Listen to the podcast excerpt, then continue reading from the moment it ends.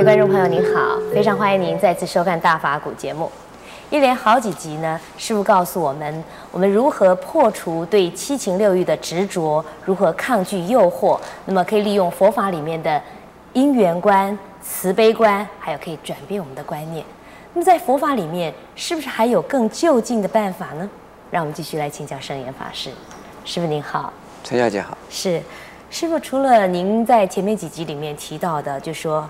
啊、转变观念，或者我们啊、发起慈悲心，或者呃利用这个因缘观以外，还有没有别的办法，能够让我们来面对这个七情六欲，还有这个诱惑？我们在这个修行的过程中啊，呃，观念的这个导向啊，多观念的纠正呢，啊非常重要。这个我们在前几集里边呢，讲到因缘呐、啊，讲到慈悲啊，呃。但是呢，有时候这个用不上。我在前几前几集里也讲过啊，有时间仅仅是个观念呢，用不上。呃，这个观念来不及，呃，升起来的时候啊，自己已经陷进去了。呃，所以呢，还有需要啊，用这个用另外的方法，我们叫做什么呢？收摄六根。收摄六根，哎，嗯，收就是把自己的心呢，从六根往外看，再从六根呢向内不要看。这就是收摄，收的意思就是说，我的耳朵、我的眼睛、我的鼻子、我的身体的那个触，那个触角，嗯，接接触的时候，一看到以后，想爱他、喜欢他、想占有他、喜欢。要争取他，嗯，呃，没有办法拒绝这种诱惑，那就把眼睛收回来不看。那这个眼睛收回来不看呢？有时候我眼睛闭起来了，我不看了，不看了，这个这个影子还在。哦，或者心眼心眼还在看，心眼还在看。我耳朵不听了，呃，用塞起来以后也没有用，这个声音还在。这个时候就要。感受受，嗯，受的是什么？受你自己的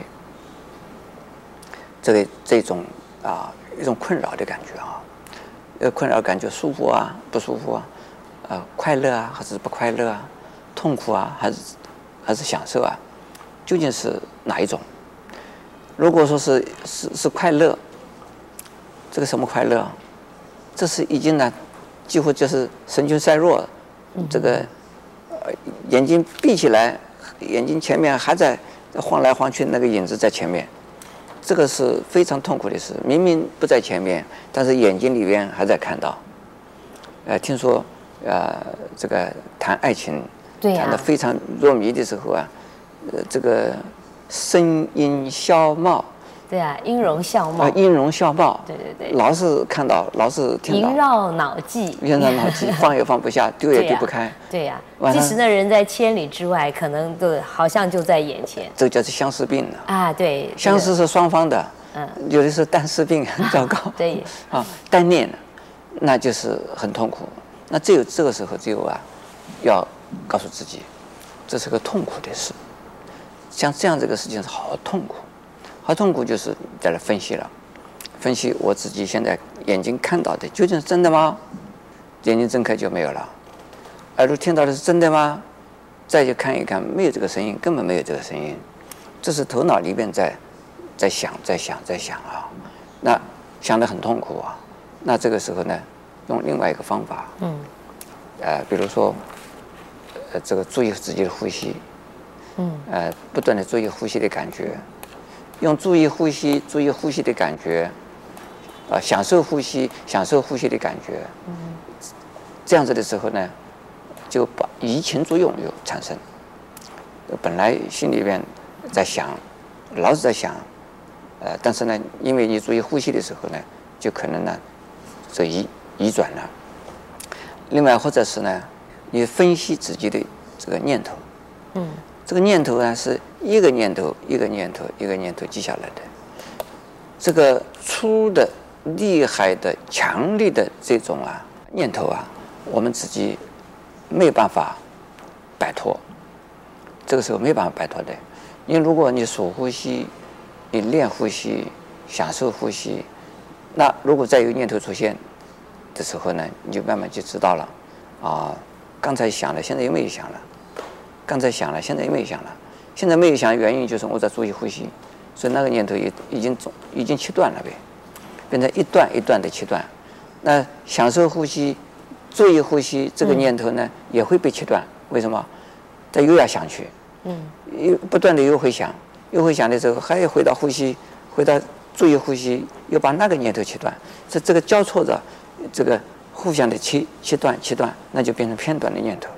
嗯，啊，既然这个念头是片段的，那可以说是啊，知道就是幻觉，那是幻象。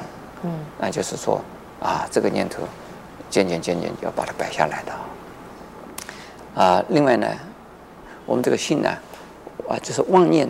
太杂太乱，太没有办法控制的时候啊，那就拜佛有用。这个拜佛呢，怎么拜法呢？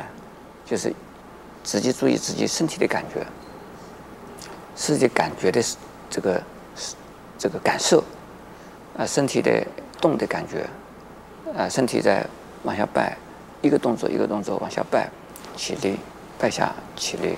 这个是普通的人不知道怎么拜啊，是。普通人不知不知道怎么拜也没有关系，你跪在那边，就是这个开头磕磕头也可以嘛，嗯哼，啊，呃，如果站起来再往下拜，站起来再往下拜，这是我们佛教徒，那普通的人知道，那只有在地下啊磕头了，那磕头也是有用，或者是呢，直接走散步去，散步的时候注意脚脚步啊，嗯，这个感觉。